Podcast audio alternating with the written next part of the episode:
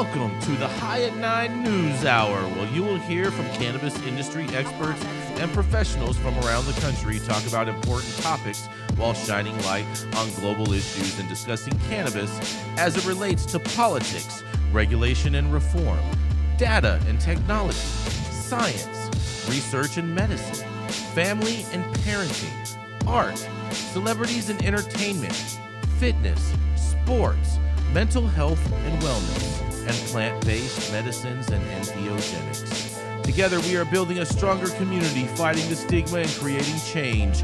With your hosts, Jason Beck and Rico Lamitte, joined by special industry expert correspondents from around the country, and daily antics brought to you by Cannabis. Coming to you live every Monday through Friday at 9 a.m. Pacific Time and high noon on the East Coast. And thank you all for getting high at 9 with us.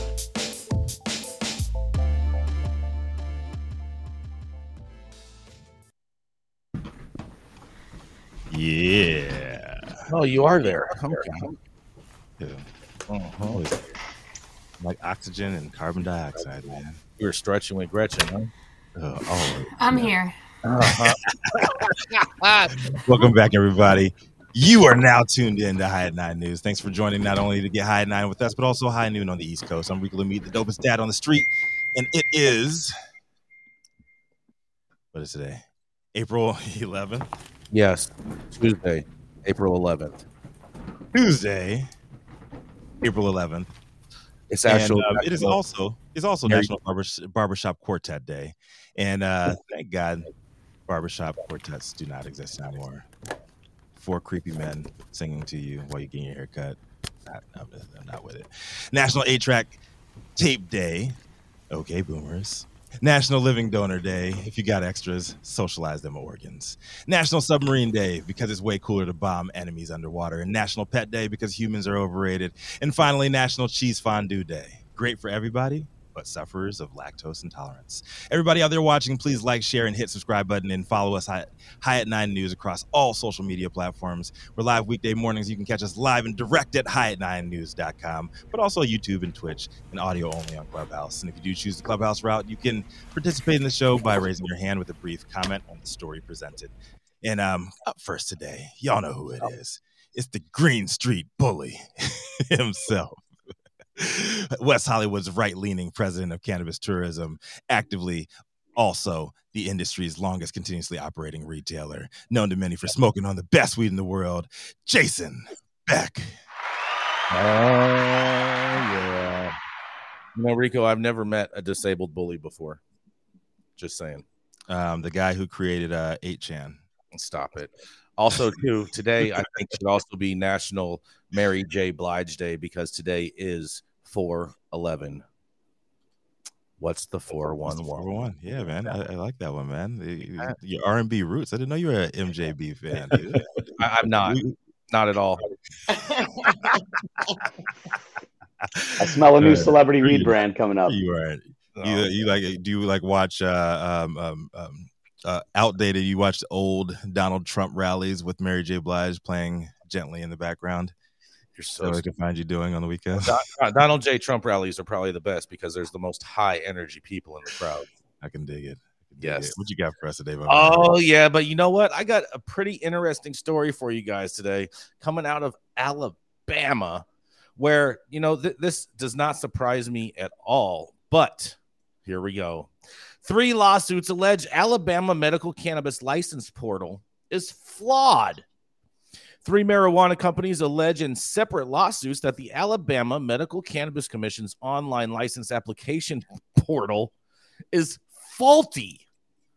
Oh man, oh man, oh man. A Montgomery County Circuit Court judge last week ordered the MMJ regulatory agency to now consider applications from Med Shop Dispensary and TheraTrue, according to the Alabama Daily News. A different circuit judge decided that the Medical Cannabis Commission does not have to consider the application in the case of the third company, Red Bud Remedies. I wonder if they're financed by Red Bull. And they say all three lawsuits filed in March allege that the respective companies were not warned that the portal would not accept documentation with file sizes larger than 10 megabytes the Daily News reported. According to the news, according to the newspaper, MedShop alleged the commission gave some companies a workaround solution to submit their applications, and TheraTrue said it was forced to submit documents of lesser quality than those it intended to originally submit. The University of South Alabama was selected in December to evaluate the high number of MMJ business applications submitted to regulators since the launch uh, since the launch period opened back in September. Now, I have to ask all of you y'all, what do you guys think about this? Did the state of Alabama artificially uh, make it so that people couldn't submit as good of applications and then the, their favorites got a special web access to be able to submit larger applications that are much more thorough and detailed as opposed to their counterparts I didn't know that Alabama was this sophisticated. Like I would imagine that I would imagine I would imagine that they um, you know, of course, we're giving the the licenses to all the all of their buddies and friends down there, but to actually like rig the application system digitally so that only some people can upload the right documents and the other people can't, that's a little sophisticated finagling there, Alabama. I'm surprised. I mean, that sounds you know. regionalist. That sounds regionless right there. Just because just because we talk slow in the South don't mean we dumb now. No. I, first of all, I grew up in Georgia, oh boy, Alabama, and, and and the people there are not that sharp. They're not the sharpest tools in the box. That's what they want. That's what they want you to think. City slicker. They're not the sharpest toes in the shed. I mean, when listen, I know, I know farmers and people that own land in Alabama, and when they introduced the hemp licensing program down there, it was a shit show. Like they they were going to the agricultural department and asking them to come and assess the land, and none of them knew how to do it. So they it was it was pretty interesting watching the rollout of the hemp program down there. So I knew that when they introduced cannabis, it was gonna. I, I mean, of course, I'm hoping that they would have learned some things from the hemp program, but I mean, I just knew it was it, it was going to be very interesting to watch and see how they kind of rolled all that out. so does is anyone you, really surprised? Is anyone second really guess? Surprised? Hold on. I i'm i mean i don't know if i'm necessarily that surprised because i and and i do know that like with other applications that i've had to submit you are allowed to to have a certain megabyte size within each individual file that you upload. But as far as the whole overall package i mean oh man i i think that this is super super super crazy but at the same time, I'm not surprised, and I wonder if these other companies did get a little reach around and got like a little extra portal link where they had a little bit higher bandwidth. oh yeah, a more thorough application. Alabama government giving out ZJs. I, see, I see what you I see what you're doing there, Jason. see that? You see that? It's all about the reach around these days, you know. Yeah. I mean, what do you think about this, Gretchen? You push a lot of paper.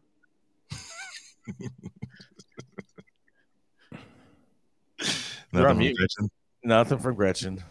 Suck it. I don't understand why this is breaking news. I, I, mean, it's a shocker that a system's not working down in Alabama. Uh, although Nicole Buffong, it's not a third world country. It is one of our uh, 50 states. And they should be able to have a, uh, so a wonder, program wonder, that works. I wonder if this, this, this, licensing portal was uh was was built by Dominion.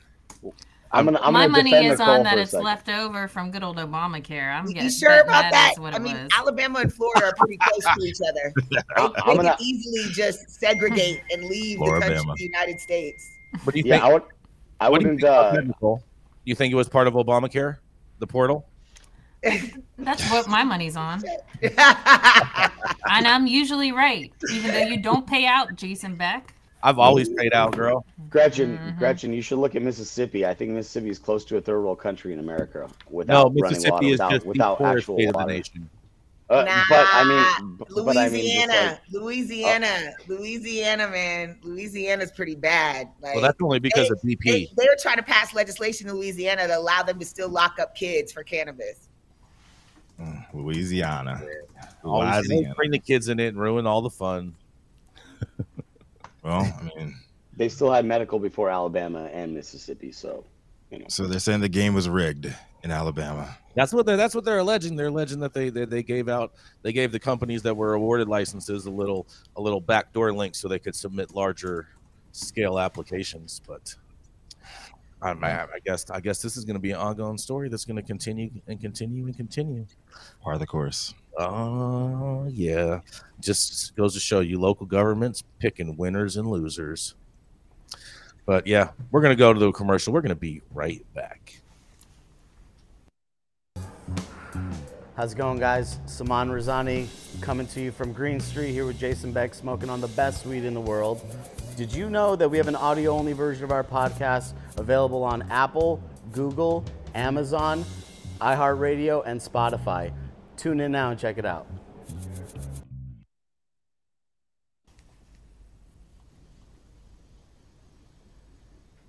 Oh yeah, coming up next. That's right. We have the dope dad himself. That's right, Rico Lamitte, who just moved into his new home, where he doesn't have to fight the internet gangbangers anymore, and he might actually have some more fiber in his diet. What do you have to say, dope dad, Rico Lamitte?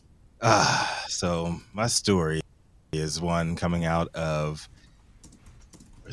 coming out of Washington State and it's all about pesticides. All right. So on Thursday, last Thursday, April 6th, Washington State Liquor and Cannabis Board sent out an alert notifying a number of cannabis licensees of a pattern of pesticide testing failures in Okanogan County. The WSLCB uh, detected 18 instances of products containing dichloro, uh, diphenyl, or more commonly known as DDE, through random pesticide testing, many exceeding actuals, which led to the agency taking immediate action by placing administrative lead uh, holds on licensees in the affected geographic area. Requesting a list of all products distributed since August 2022, securing and testing on shelf products from all 18 licensees, and requiring they conduct a licensee initiated recall on everything on their shelves. DDE is a derivative chemical that forms following the breakdown of the infamous DDT, widely used in the US as a pesticide until it was banned in 1972. The CDC says microorganisms in the soil slowly break down DDT in a process taking anywhere between 4 to 30 years. Risk of uh, for exposure is low and most occur from eating contaminated foods. People that, is, that swallow large amounts report nausea uh, seizures, and no effects were noticed when people took a small dose over the course of 18 months. But people with higher levels of the chemical in their blood have an increased risk of liver cancer. Harris Bricken reported that there seems to be ample evidence of DDT being widely used in Washington, um, particularly in orchards and vineyards on the eastern slope of the Cascades. According to a uh, 2008 research paper investigating DDT and DDE levels in Lake Chelan, uh, Washington. DDT was commonly used at Washington orchards uh, between 1946 and 1970, with high application rates uh, being documented for eastern Washington orchards in the vicinity of Lake Chelan. For reference, Omak, the largest city in Okanogan County, is around 60 miles from that area. The DDE exposure occurred because producers in Okanogan County are dealing with uh, the reemergence of pre-existing latent DDT on their properties. They stated in its alert the cannabis crop possesses a unique vulnerability with respect to environmental contamination. The plants can absorb contaminants such as pesticides and heavy metals to a much higher degree than many other plants.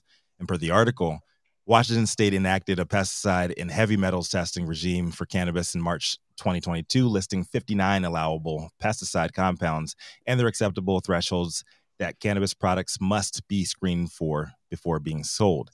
DDT and its derivative DDE are not contained on the list of compounds that are screened for. However, the state conducts random testing of cannabis products and has done so for years, and this is how they found it. Putting subjects through a considerably more comprehensive process than the mandatory testing required by the industry. Harris Bricken says 18 licenses within the affected area will have a tough time surviving the administrative action being taken by the state, given the historically widespread use of DDT in the region, that at least some of the soil samples in the uh, WSLCB plan will take uh, to take will come back contaminated. The result will be administrative holds on all 18 licensees, and whatever comes next is up in the air. While the recall is good to the the to the point less folks are likely to get sick as a result. The problem here seems to be the pesticide screening protocols seen as standard currently in Washington's industry. With the WSLCB conducting their own more stringent methods, they detected more than what the industry is capable of currently. It's an in- interesting and unfortunate event for all involved, but I've got questions maybe some of y'all can help me out with here. Uh, while 18 licensees stand to lose their ability uh, to operate in any capacity moving forward, how many will suffer the same fate in the future? Um, is this just a Washington state problem, or is this something that can and will happen elsewhere? And finally, is it government overreach with the state coming down and putting their testing limits on these cannabis companies? Uh, do the licensees have the right to appeal here? So, uh, political corruption uh, can come in all forms, but this is public health and safety. This is Rico Lamitte, dopest dad on the street. And I'd love to hear from the rest of you guys. What do you think about this one? Man, um, DDE is and DDT have long been used in California. Actually, uh, some some California history here. They dumped a lot of the DDE and DDT into the ocean actually off the coast of like El Segundo, and it's been sitting at the bottom of the ocean, just like in these barrels that have puncture holes in them. So it's just been seeping out into the ocean. DDE is fat soluble. So the problem is when it gets into someone's body, it's hard to excrete it from your body because of all the fat we have, right? So just mm-hmm. as, as what we eat. Um, it's well, it doesn't. It's not like that easy, right? and it gets you sick too, Jason. So it's like you're not going to be actually healthy enough to like feel like you're going to go to the gym to like get yourself better. Can but you this sweat is, it out though? Can you sweat it out? Um, well, it's fat soluble, so you have to ex- excrete it in the same manner as like you know you would THC, so it stays stored in your fat cells for like however however much time. And so it's like the toxicity limit um, i was reading like while while uh, rico was talking i was reading the toxicity limit in rats is like 80 milligrams per kilogram. So it's not a lot to like really make you uh, sick or even toxic and, and die. Um, so you know but this is like long standing right? This has been happening since the 30s um, and it, we're seeing like how long it takes to actually remove these kind of contaminants or these um, products from just the supply chain. And you know, it's been almost 100 years and we're still seeing this stuff kind of popping up. So imagine, you know, if we were continuing to use those like well into like the mid 1900s, how how long would it take? But honestly, it's it's the problem is the municipalities or the states, you know, that were like basically letting that the ag um, workers or the the the um, the farms kind of do whatever. We had the same problem here in Central Coast. They were allowing these guys to dump whatever you know whatever kind of fertilizers into the ground, and it's contaminated the soil now. So now Central Coast of California has a lot of con- uh, cadmium buildup in the soil, and that's mobile in the cannabis plant. So that's actually being absorbed. So a lot of these guys that are growing weed on these um, certain certain areas, they, they their product is it's contaminated to the point where they can't potentially sell the flower. So, yeah, I mean, there's a lot going on. It's like a big ball we, of wax to un, un kind of wind. Here. Yeah, we, we have Dr. Felicia to, to to shed some light on this too. Dr. Felicia, what do you have to share on this? Hey, everybody. Um, we have to remember that cannabis and hemp are bioaccumulators. Um, they suck in toxins from the air, water, and soil. So growers really would be um, advised to, to test the soil before you even plant to make sure it doesn't have these kind of uh, issues as, as well as heavy metals. And some people even recommend that people not even try to plant cannabis in and around major cities because of all of the uh, fuel emissions and heavy metal um, and, uh, contamination. The other thing about small doses, just like the entourage effect, where you have a lot of uh, cannabinoids adding up to create a much bigger effect than what they would produce on their own. The same thing happens with toxins. You might have a little bit of this toxin and it not be harmful, but when you put a, a little bit of a lot of toxins, like our our country right now, where we're allowing industry to pollute the water and the air and our food on a daily basis, that adds up. Um, there was a study that came out in 2021 uh, looking at women who were exposed to the highest levels of DDT back in the 50s and the 60s. And the, the women who were exposed, to, who had the highest levels in their flesh, uh, had increased risk of breast cancer. but that their daughters have a higher rate of obesity and their granddaughters have a higher rate of obesity as well as early menses which is how old a woman is when she first gets her period the earlier you get your period you you increase your risk for breast cancer uh, the age of your first period used to be 12 it's dropping down to eight years old now so this is a this is a very important issue. Uh, my heart goes out to those people who product has been held up now. But anyone dealing with cannabis because of its nature to bioaccumulate, you really should test your soil before you even put anything in the ground. I'm done speaking. Thanks, Dr. Felicia. That was amazing. Yeah. Um, Well, I Saman, think oh, go ahead. Go ahead, Gretchen. Well, I was just going to say what I think is also a, I don't want to say a bigger issue here, uh, but something we have not mentioned yet is that they found this problem because they did some extra testing. Um, and this was not picked up through regular state testing. Right. That needs to be a concern to cannabis consumers that they're not coming across this or they're not looking for the right things or not Yeah.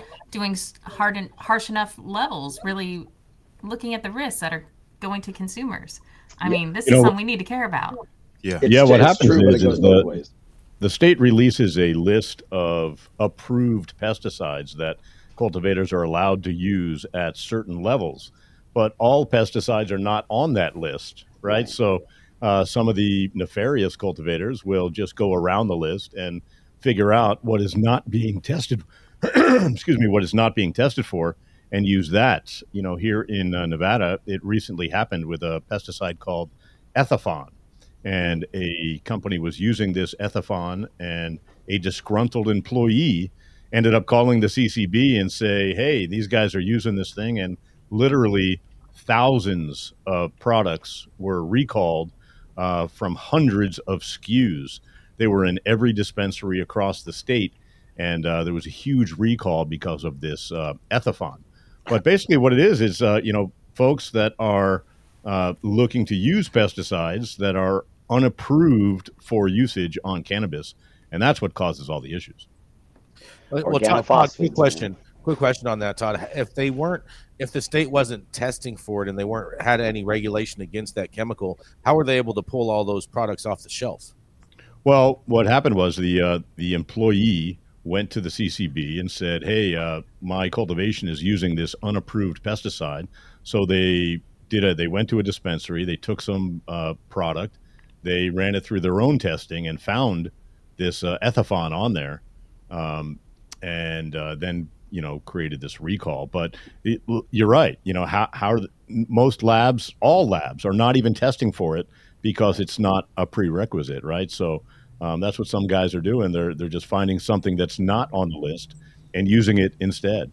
You know, as a testing lab, you know we have to report all you know unapproved pesticides, which we do. But you know sometimes they show up and sometimes they don't.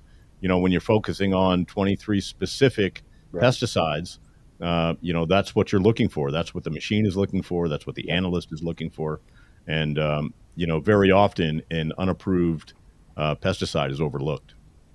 Yeah, absolutely. And I mean, that's that's exactly right. You're looking only through a certain lens when you're doing this type of assay. You have 30, 23 there, 30 here, 34 here in California. Like you have to train your machine to look for these types of things. And if you have to look for more, I mean, the robustness of the equipment, the sensitivity of the equipment, the cost of all that. Todd, I know Yeah. you can attest to that. It, but it's a two, it's like a steep slope, right? And Gretchen, you're right. It's like, why are why aren't they looking at that stuff? But then it's like they're putting more regulation on the industry. Then you have all this upheaval on both sides. Who wins in that? It's of course public health and safety comes first with all the with all the product, in my opinion. But I mean, the operators are honestly like that's that's the issue is the operators have um, the burden of creating a business out of this, and like it's you know there's a there's a lot of people that are gonna you know Well, Saman, Saman, Yeah. come on. Uh, Jody Dye in our in our clubhouse chat says that a local farmer in Ohio had to burn down a whole crop because they found cadmium in there. cadmium. Yeah, Cadmium. Yeah. that's and that's a heavy metal so that's different than a pesticide but i mean it's the same thing it's all it's all about what's happening to the earth right when you're when you're producing anything on that whether you're making you know whether you're growing broccoli or you're growing brussels sprouts or whatever it's uh, it's all about how you're treating that process. And I mean, you know, we use like some farmers are using salt-based feed here uh, for cannabis. Some are organic. I mean, there's a lot of different methods and modes of doing the thing, but it's ultimately like the earth is here and we have to keep using it and revitalizing it. So regenerative farming methods, and I know we have a lot of um, our own our own There we hosts go on with our, on our green show. There, again. yeah, well, that's but that's the whole point, right? So ultimately, there's a conclusion here, which is like there's a regenerative, safe way to do things. That should be probably you know the standard. But when you're trying to make a business, you can't tell people, and in this country at least, you can't tell people how to run their business. You have to let them do Bullshit. it. What are you Well, talking about? That's what, what this whole mean, country is talking based on is telling people how to run their right. shit. There's Well, regulations not, everywhere. Not agriculture, not ag. Well, there should be. And frankly, if this Mm. if they've determined that these levels are unsafe in other products and other crops, I don't know why they're leaving it off the list for cannabis. And I'm sorry if you think that's over regulating the industry. I'm not. I but look, when I'm- people I'm start in the dying, I'm that's not going to be helpful to the industry either. But but I mean, but the point is, it's they were reg, they were regulating this long ago, and they were allowing this stuff, but they didn't know, and so that's the point is they don't know All right, this well, shit. We don't know, know what we don't know. Well, we'll find out more later too. But that's the kind of the thing is we think we know everything, and we are kind of fast to act when we don't do the actual research. So this is just kind of our our society we we we're dealing with here. Yeah, one thing I want to add to this is that you know we're about uh, a hundred thousand samples in in uh, our testing lab here in Vegas, and you know from a heavy metal standpoint, we have failed probably less than ten thousand for heavy metals, and from a pesticide standpoint, you know less than fifty. Right in the early days of uh, legalization, we used to find pesticides, but it it the the result of that is destruction of the entire batch, right? Yeah. Usually the entire crop. Um, so most growers, you know, aren't using unapproved pesticides, and most cannabis samples, you know, do not have heavy metals in them. I, I even think that the heavy metal test is a little overkill because you know less than ten with a hundred thousand uh, samples in is literally zero, right on the chart. Um, but uh, just keep in mind that most cannabis is clean. Uh, it is important, though, to get rid of the nefarious players for sure. Very interesting indeed. And I agree with you. Um, it, it, it'll just be interesting going forward because if this happens in other states, we we see a major shift. But uh, let's keep it rocking here. Let's keep it moving. And uh, up next, by day, she's known for doling out verbal bipartisan smackdowns to pot loving libs across the aisle and conservative cronies alike before luring them into the kitchen the same evening to work things out diplomatically while being served by unpaid and undocumented pit bulls and aprons. Up next is the founder of Panoptic Strategies and our very own Washington insider, Gretchen Gailey. All right. Well, I know people love it when I do this, so the hell with my story. I'm just going to tell you the headline because that's all Jason ever reads. Uh, Congressional Progressive Caucus urges Biden to expedite marijuana scheduling review and push for federal guidance. Basically, another caucus on the Hill has said, Biden, get your shit together. Will he listen? No. This is Gretchen for High at Nine News. Hold on. So what happened, Gretchen? Say that again. The whole story. That's it in a nutshell. You're saying that the woke left caucus urges The Biden. Congressional Progressive Caucus Yeah, is the calling caucus. on Biden. you call it what you will, Jason Mhm. Beck. Woke, Uh, go woke, is go broke. telling them uh, simmer down is telling them to expedite uh, the rescheduling review process Why do they um, want to rush this so much? They trying to get something done before uh, Biden uh, leaves office. uh, maybe they want to get people out of jail jason beck They're not going to get Um, anyone out of jail with any rescheduling. I'm That's just just saying stupid. That's this a is what they're dream. pushing for It's a pipe dream. People are ridiculous. okay so? i got nothing Is that nothing? basically this group is a whole other group trying to tell biden to do something he will ignore them he will do what he wants I hope he does ignore them. okay You don't want it rescheduled? No, Okay. I want no form of rescheduling. The only answer is descheduling. If we have any form of rescheduling, the industry gets hand over to the pharmaceutical industry, and every single product on the cannabis marketplace in every single state is an illicit product because none of them have been through an FDA screening process. That's right. Nor will Clap any for of them have the money to be able to do that. Okay, uh, well, this is not just about rescheduling Jason Beck. They're just saying speed up the actual review. But the whole point that is, he- that, is that Biden no, wants to move it to Schedule Three, and that's going to screw everybody up. So are encouraging you- him to hurry up when he's already moving so slow, like snail. Are you pillow partners with uh, President Biden? Are you there at night whispering I- I am there. Yeah, I'm actually- I'm that he wants actually- Schedule three. I'm actually on the medical board with Dr. Jill. Oh, okay. Uh, oh my God, Jason. I really, frankly, don't think we're going to see any movement whatsoever I from hope we good old don't. Biden either direction. Yep. Uh, but just because they're saying to move forward with the rescheduling process does not mean that they're looking at just rescheduling. This group understand. has called for legalization. They have called for expungement of records. They've called for everything that you want, Jason Beck. They should call Uh, 911. no reparations for you, Rico. I'm sorry, that's They not should on call their to-do 911. That's who they should be calling. Uh, but this is another hundred members of Congress saying, "Hey, let's do something about pot," and then no one's gonna listen. Reparations will be a 2024 issue.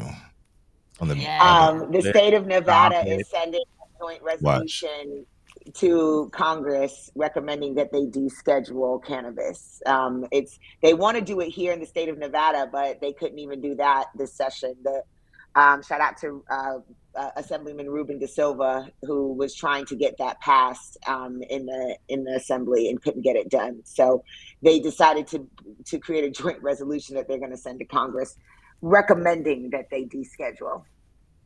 Good. That's good. I'm glad someone's at least hearing it and like understanding it and getting it and making some common sense approach, Nicole. I mean, it's a joint resolution don't mean shit. You can wipe your ass with it. It's like it I'm- doesn't mean no. anything. Holds no weight at all. My but it, my it is a joints good resolute, start. my joints resolute a lot.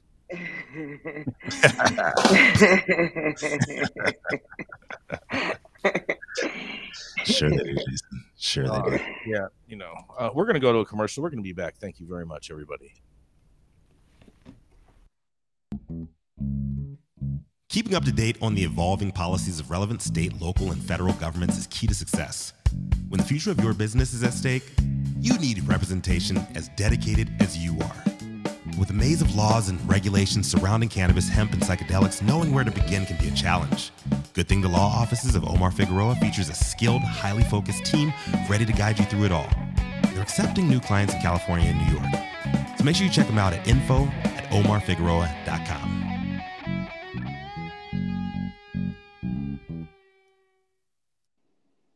The thoughts, opinions, and general overall shade thrown at at Nine News are those of the individual speakers and not those of at Nine News, its audience, or its advertisers. The statements made do not constitute medical, legal, or financial advice, and for advice tailored to your specific situation, please consult with a licensed professional. If you're an easily offended offended person, this show is probably not for you. And maybe you should send a letter to Biden too and ask him to move it along. Control Tower from Highly Educated has perfected the dab. Utilizing the concept of thin film evaporation, you can waste none of it and taste all of it. The micro texture of the SE pillar increases nucleation at elevated temperatures. And with the tower propelling at 2600 RPMs, it's certainly the most efficient dab experience to date. The Control Tower from Highly Educated. Up next, it's the founder of Purple Plant Magic herself, coming straight out of Las Vegas, Nevada. Huge representative and the West Coast director for M4MM and our very own encyclopedia because it's not Wednesday, it's Tuesday. So let's talk about it. Nicole Buffong, what do you have for us today on this beautiful Tuesday morning? Oh, good morning. Good morning, everyone.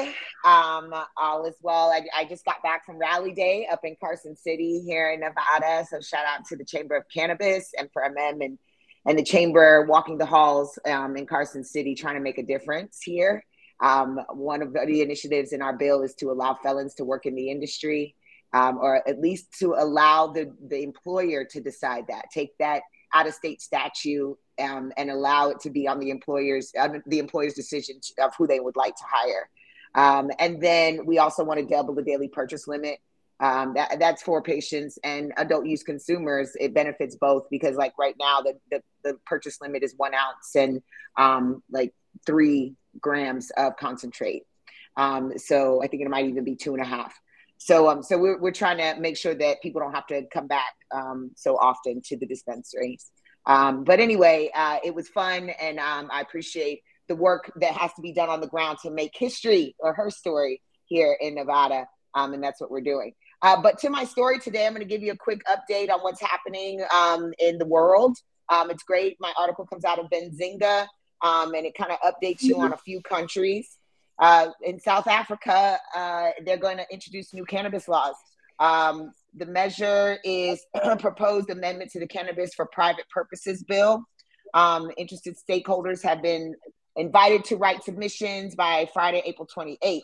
If passed, the legislation will allow for the cultivation of a prescribed quantity of cannabis plants, the possession of a certain amount of cannabis, and the consumption of cannabis. It also seeks to provide for the expungement of criminal records of persons convicted of possessing or using cannabis or dealing in cannabis based on a presumption and for commercial activities related to cannabis.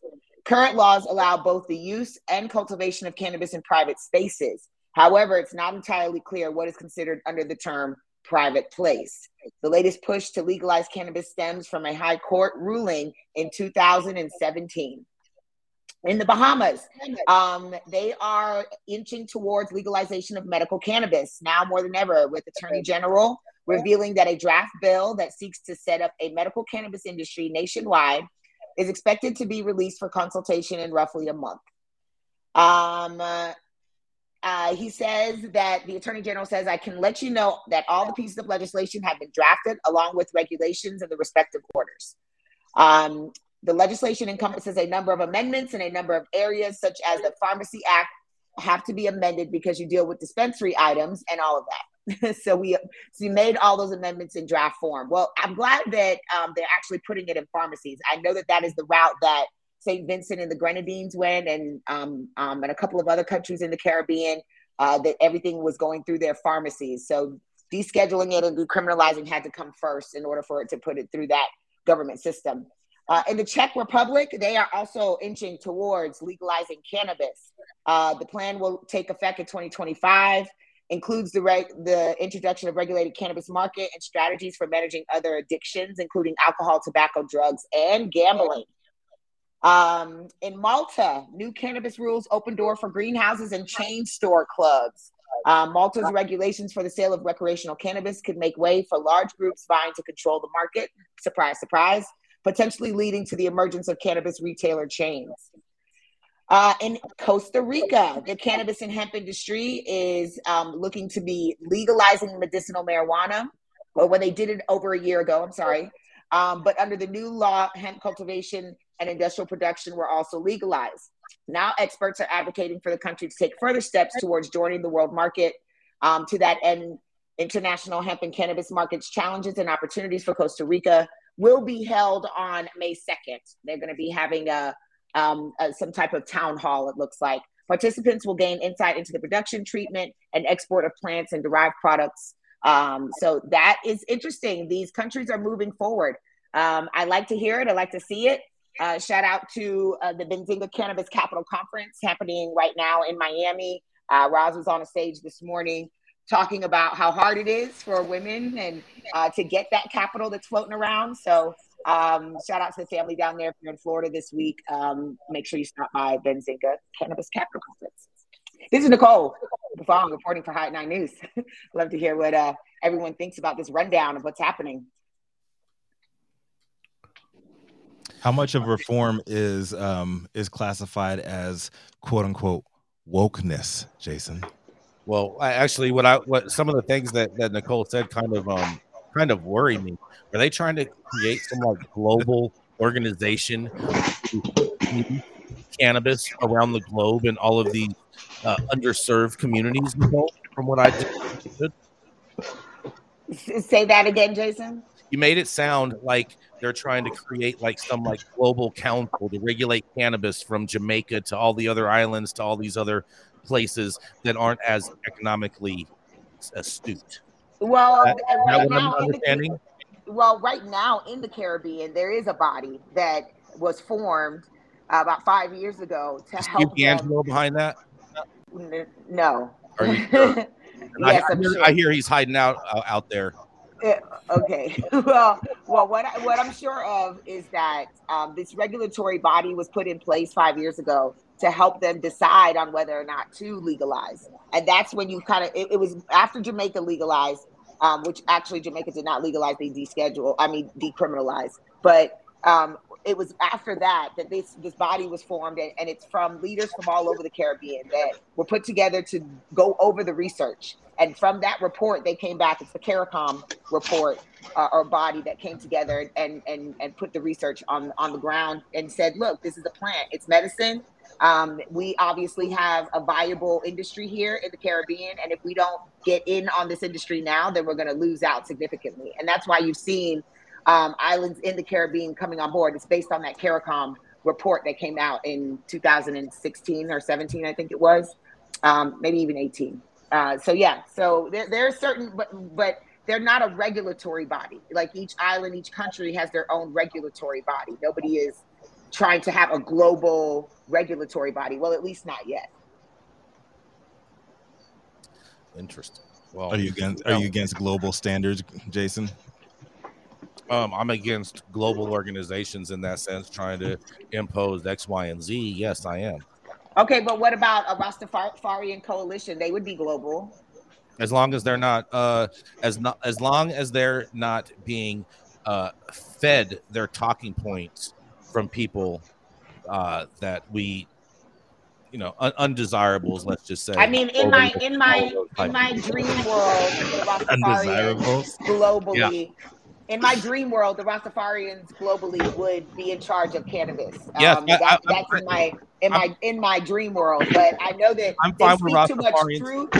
They speak too much truth, and they they um they they don't follow Babylon law, so they would never let them be in, in control. But it would be ideal to have them regulating uh, on a global scale how cannabis is is grown and cultivated and harvested and and having just their influence and input on on how to take care of the plant would be amazing. Well, wouldn't they have to be growing fire ass weed in order to be able to determine how people are growing weed?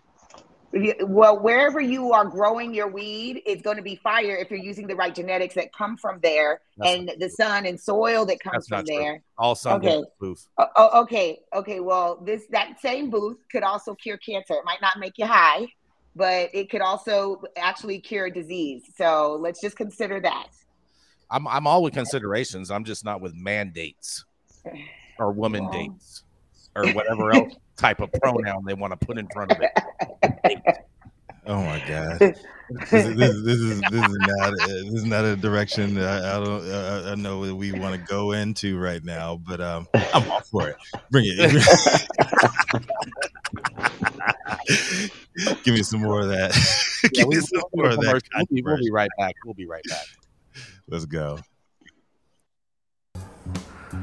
How's it going, guys? Saman Razani coming to you from Green Street here with Jason Beck, smoking on the best weed in the world. Did you know that we have an audio only version of our podcast available on Apple, Google, Amazon, iHeartRadio, and Spotify? Tune in now and check it out. Oh yeah, coming up next, it's the the designer of facilities. He's also a formulations specialist that reminds women in menopause how to say hello. That's right. It is the man, Mr. Saman Razani. Hello, hello, hello, community family. Thanks a lot for uh, for having me again today. Appreciate you guys. Great to see everyone's face. Um, I've got a great story today out of Oklahoma, everyone's favorite cannabis producing state. Well, no surprise here. This has to do with trapping weed out of an Amazon truck in Oklahoma. Story comes from um, a news outlet in Oklahoma, and I will tell you the name. It's KOCO, and this story is very interesting. A years long federal investigation has led to a huge black market marijuana bust in Oklahoma City. The suspect was accused of using a fake Amazon delivery truck to traffic thousands of pounds of marijuana around the metro. The federal court documents detailed exactly how the suspect was able to slip under the radar for so long.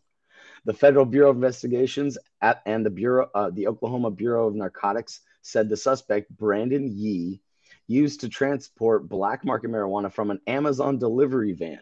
According to court documents, the FBI has been investigating the illegal drug operation since November of 2021. The FBI said Yee would use his business, Arch Granite and Cabinetry, as a warehouse and pickup location for loads of drugs. In the court documents, it says Yee drives the Amazon van to visit Oklahoma based marijuana grows where large black trash bags containing vacuum sealed packages of marijuana are loaded up and transported to initial stash houses controlled by Yee. The marijuana would then be repackaged and transported to Yee's warehouse in OKC. At these locations, the documents say at the warehouses appears that a semi that a semi truck is loaded about once a week with marijuana for transport out of state. Law enforcement pulled over one of those trucks back in February. Inside, approximately 2,700 pounds of packaged marijuana, and um, an amount of marijuana is is well in excess of 1,000 kilograms, was found during a traffic stop on a semi truck in Indiana. Right now, the suspect is charged with drug conspiracy in federal court. This is Saman Razani reporting to uh, to High Nine News, and I would love to, you know, I'm, I'm sure everyone's shocked to hear this, but you know, what are your thoughts? I mean, semi trucks once a week for since 2021. Wow. Well, no, Wow. that's that's when the investigation started. So it was going on before that. Well, yeah, but I mean, exactly. So let's just count when the invest since when the investigation was. I mean, that's that's a lot of weed. That's a lot they of were din. driving around. They were driving around. They had an Amazon work truck that they would drive around and do deliveries in. That was just the local stuff. That Yeah. was just the local. Then they got they got the JB Hunts going across, you know, with the with the chicken feed as they, as they call it. I mean, it's, Amazing. it is a good good tech for moving boxes, I guess. You know, Well, I I mean, I guess I guess it's uh, you know, he's living the American dream. What can I say? Any thoughts from the rest of our crew? Any thoughts? How much money? How much? How much money do you think this guy was transporting monthly? I mean, it's not like it's Humboldt County's finest coming out of Oklahoma. I mean, But I've all the smoked Oklahoma, I would weed. You'd be surprised, Nicole. You'd be surprised. Some of the weed actually was like interestingly, like it, it, it was like pretty. It, it pretty much mimicked that, but there's definitely like places in Oklahoma. You can't. be It's not just all over, you know. Right. Okay. So I I visited. Oh, I have visited Oklahoma a couple of times, and I love Oklahoma. I I just was not, you know, impressed with what I was exposed to there. So I guess that's just me. I was But I was in it. I, I was wish- in the thick of it. I wish I could have. I wish I could have explored more and tried more for sure, because I I would love to have some really good Oklahoma, Smokelahoma. smoke, Flower. Oklahoma. That's right. smoke, Oklahoma. I mean, Gretchen, what do you think? it, I'm always on mute. Uh, my question is for Saman. Uh, did it say if this was leaving Oklahoma? Was this going other It said places? it's yes, it Yeah, did say that. It said transportation out of state. In but it didn't say where. Well, hold on, hold on. I'm, yeah, Indiana was where the semi truck was caught. You just don't know where it was going. Could have been going to New York, or wherever. Could be going to Indiana. Could have been going to Indiana. Mike Pence put in a big order. I mean, I him mean, and Boehner, him and Boehner were splitting it. so, so the article, the article referenced the article referenced that that they would do their local deliveries with the Amazon truck, and then they had then they had a, a big freight liner that that they would load up once a week that would do Mhm. deliveries. Who knows else elsewhere? But they would have one freight truck once a week that would pull up in, in the article, according to the article. Yeah. Gretchen, what do you think? You're, you're you love the I think it's kind of Gretchen. ingenious, Gretchen, you What know? do you think? I'm with you, Well, Todd. I don't know what Saman asked me. What'd you say? Oh, I was saying you you you got the truckers, you know. So like, talk to me about what these guys are thinking, like doing, you know, like taking the taking the risk potentially to do this. I mean, to be honest, it's like, uh, you know, it's a very interesting time right now because some of these states are trying to adapt and adopt um, and promulgate some new laws allowing for interstate commerce with certain other states. So the trucks are probably going to be one of the you know most utilized forms of transportation for all that. So what do you? Well, are you hearing any chatter from the truckers, Gretchen? Bless your hearts. When Trucker chatter. There is no chatter in On the CB on the CB radio? When it comes to cannabis, Breaker, we don't breaker. have chatter. No. That's not true. They Yeah. talk in code. They use the numbers 420 and 710 all the time. And they say the bear and the plain white rappers. Yeah. We This gotta- ain't we gotta- this ain't Smokey and the Bandit. I don't know what y'all are talking about.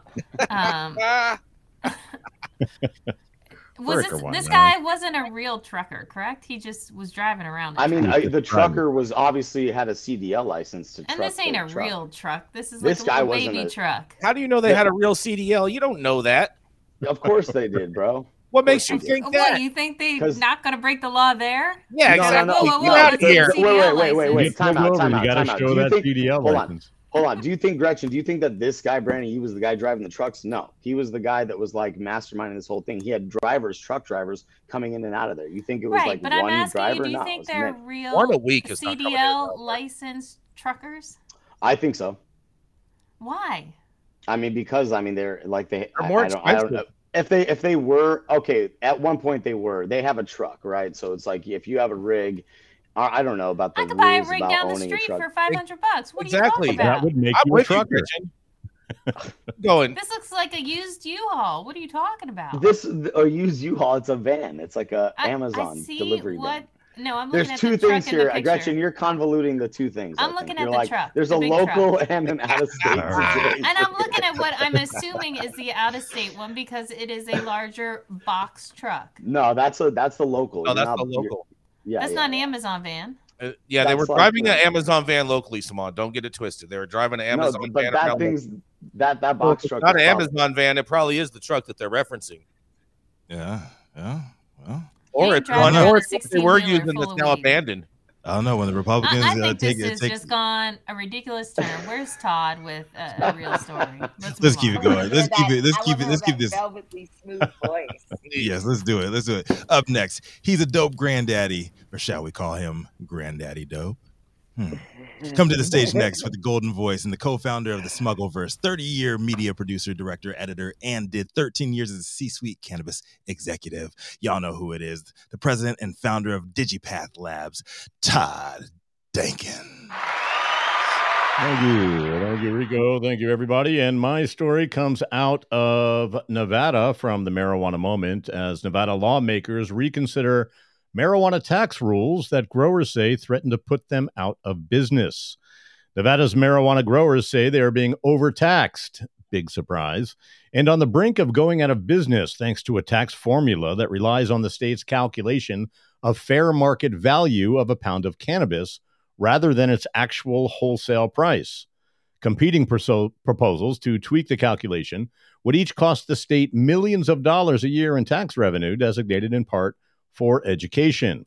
Put simply, growers are selling a pound for $1,000 and paying taxes as if they sold it for $2,000, said uh, Assemblywoman Shea Backus as she testified on Tuesday. The Department of Taxation publishes the fair market value of cannabis uh, twice a year based on data that may be three months old at the time it's released. Cannabis prices have plummeted rapidly in recent years, leaving the state to rely on stale data. The fair market value is currently $1,944 for a pound of cannabis flower.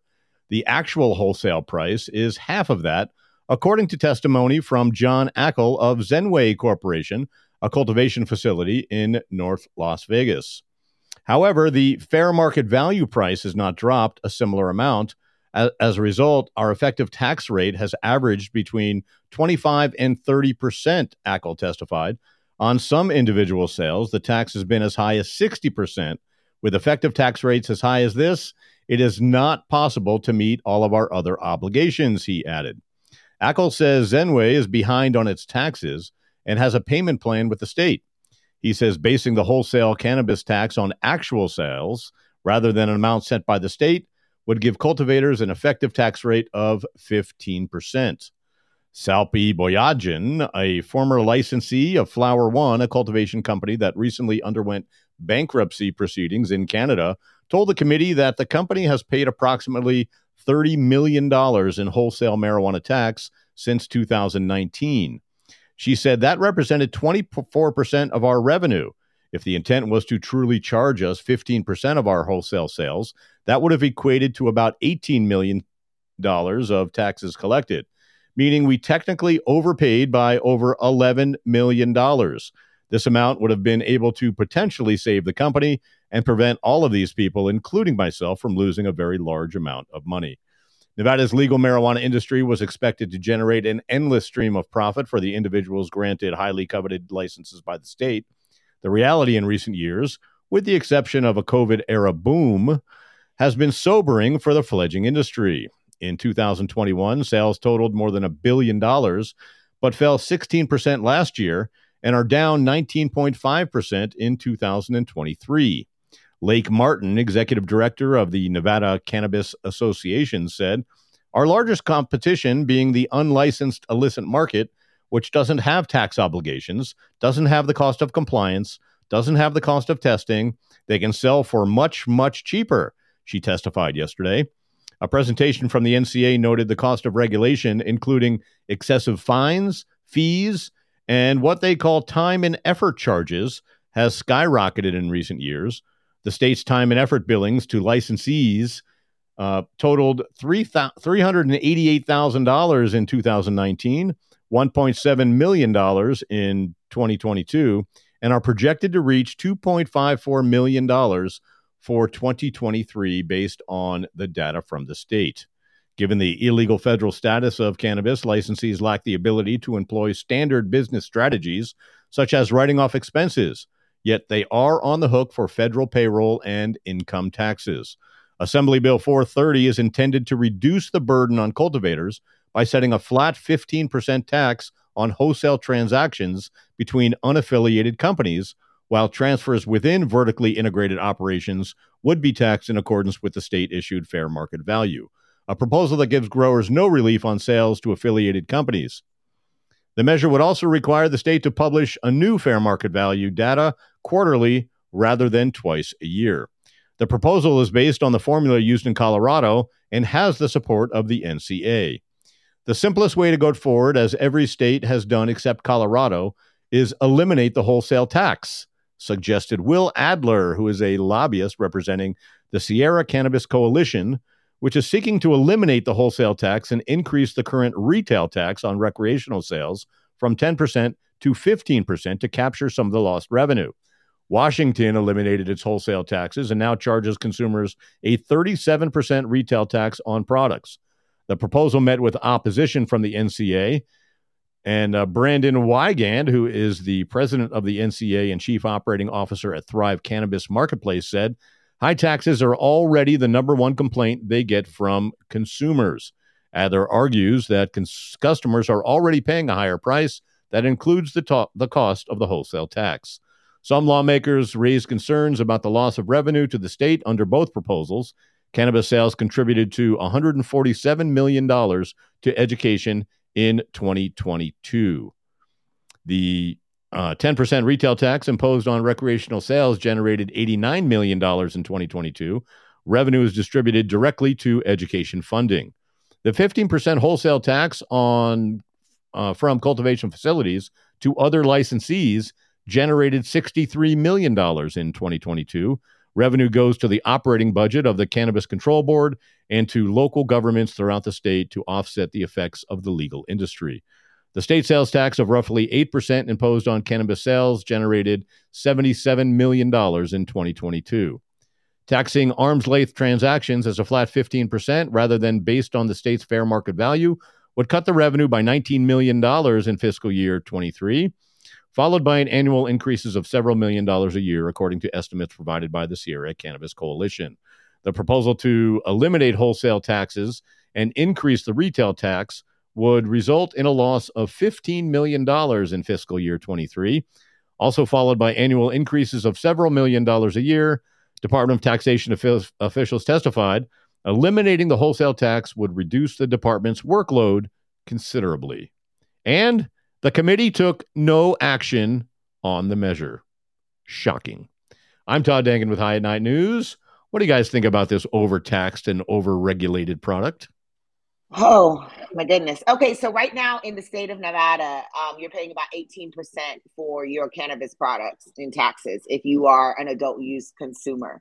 Uh, and that means that this wholesale tax, changing it from 10 to 15%, would increase it to 22. Is that right? 23? Yep. Something like that. Um, that they would be paying in taxes on on products here in Nevada. Um, I, you know, I, I, just see it following in the same footsteps as California, and eventually the industry will implode on itself with the overregulation and overtaxing, um, and and allow the um, the legacy market to thrive because of it. And so I don't know. More taxes is not a solution. No, um, that's right. Is, it is not not in, not right. when you're dealing with this this product it just it doesn't make sense sure. not when not when the when the legacy market is thriving i mean and they keep saying that that that the taxes is supposed to deter deter people and, and try to eliminate the, right. the, the, illicit market that is, it Good doesn't luck. work that way it just drives more people to it because why would you pay for it's ten dollars for the same amount of stuff that you could buy for five it doesn't make sense yeah mm-hmm. we'll tax you and you'll like it that's yeah. what right. Yeah, that's right. exactly. yeah, it's a little out of control, and the time and effort fees are also out of control. You know, the yeah, uh, CCB here in Nevada charges time and effort, so they charge one hundred and eleven dollars per hour per person to do anything for a licensed uh, operator. So they if they have to visit you, if they have to send an email, if they have to answer a phone call, if you they do an audit, it costs $111 per hour. Our audit cost us over $68,000 this year. Unbelievable. To be audited by the state. $68,000 uh, we had to come up did with. You asked to be audited? No, I did not ask to be audited.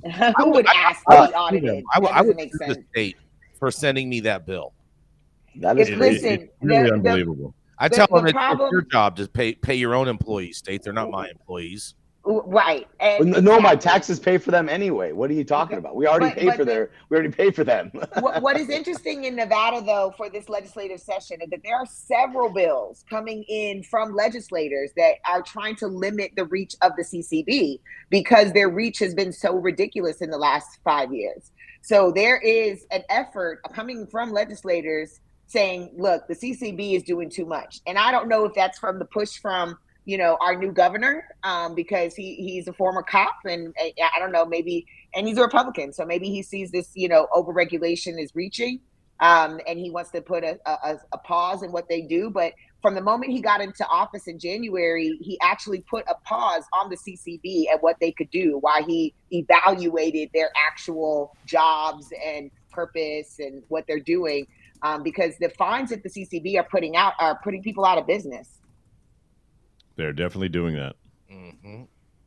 Yep, same thing's going on over here. Whole mo taxes, mo trapping. Yep, exactly, exactly. I mean, I, am surprised how cheap your guys' tax rate is in Nevada. I know. Uh, yeah, 18 percent is good. Yeah, yeah. over here it's like forty percent by the time you add them all up.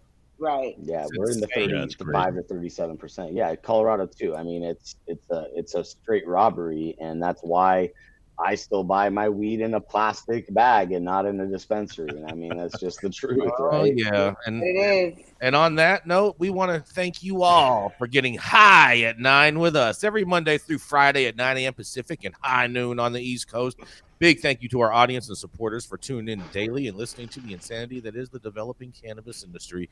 Thank you to all of our haters out there for always talking and thinking about us because we have the most immaculate pieces of property rent free inside of your head. Thank you to all of our sponsors, Mr. Omar Figueroa. That is right and uh, whoever else's ad we ran today. Also, thank you guys too. We appreciate y'all very much. Thank you to Cloud Media Partners, House of Fuego, Zaza Simone Brown holding us down in Clubhouse. And thank you all for tuning in daily and getting high at nine with us. It's America's number one daily cannabis news show. Peace out, people.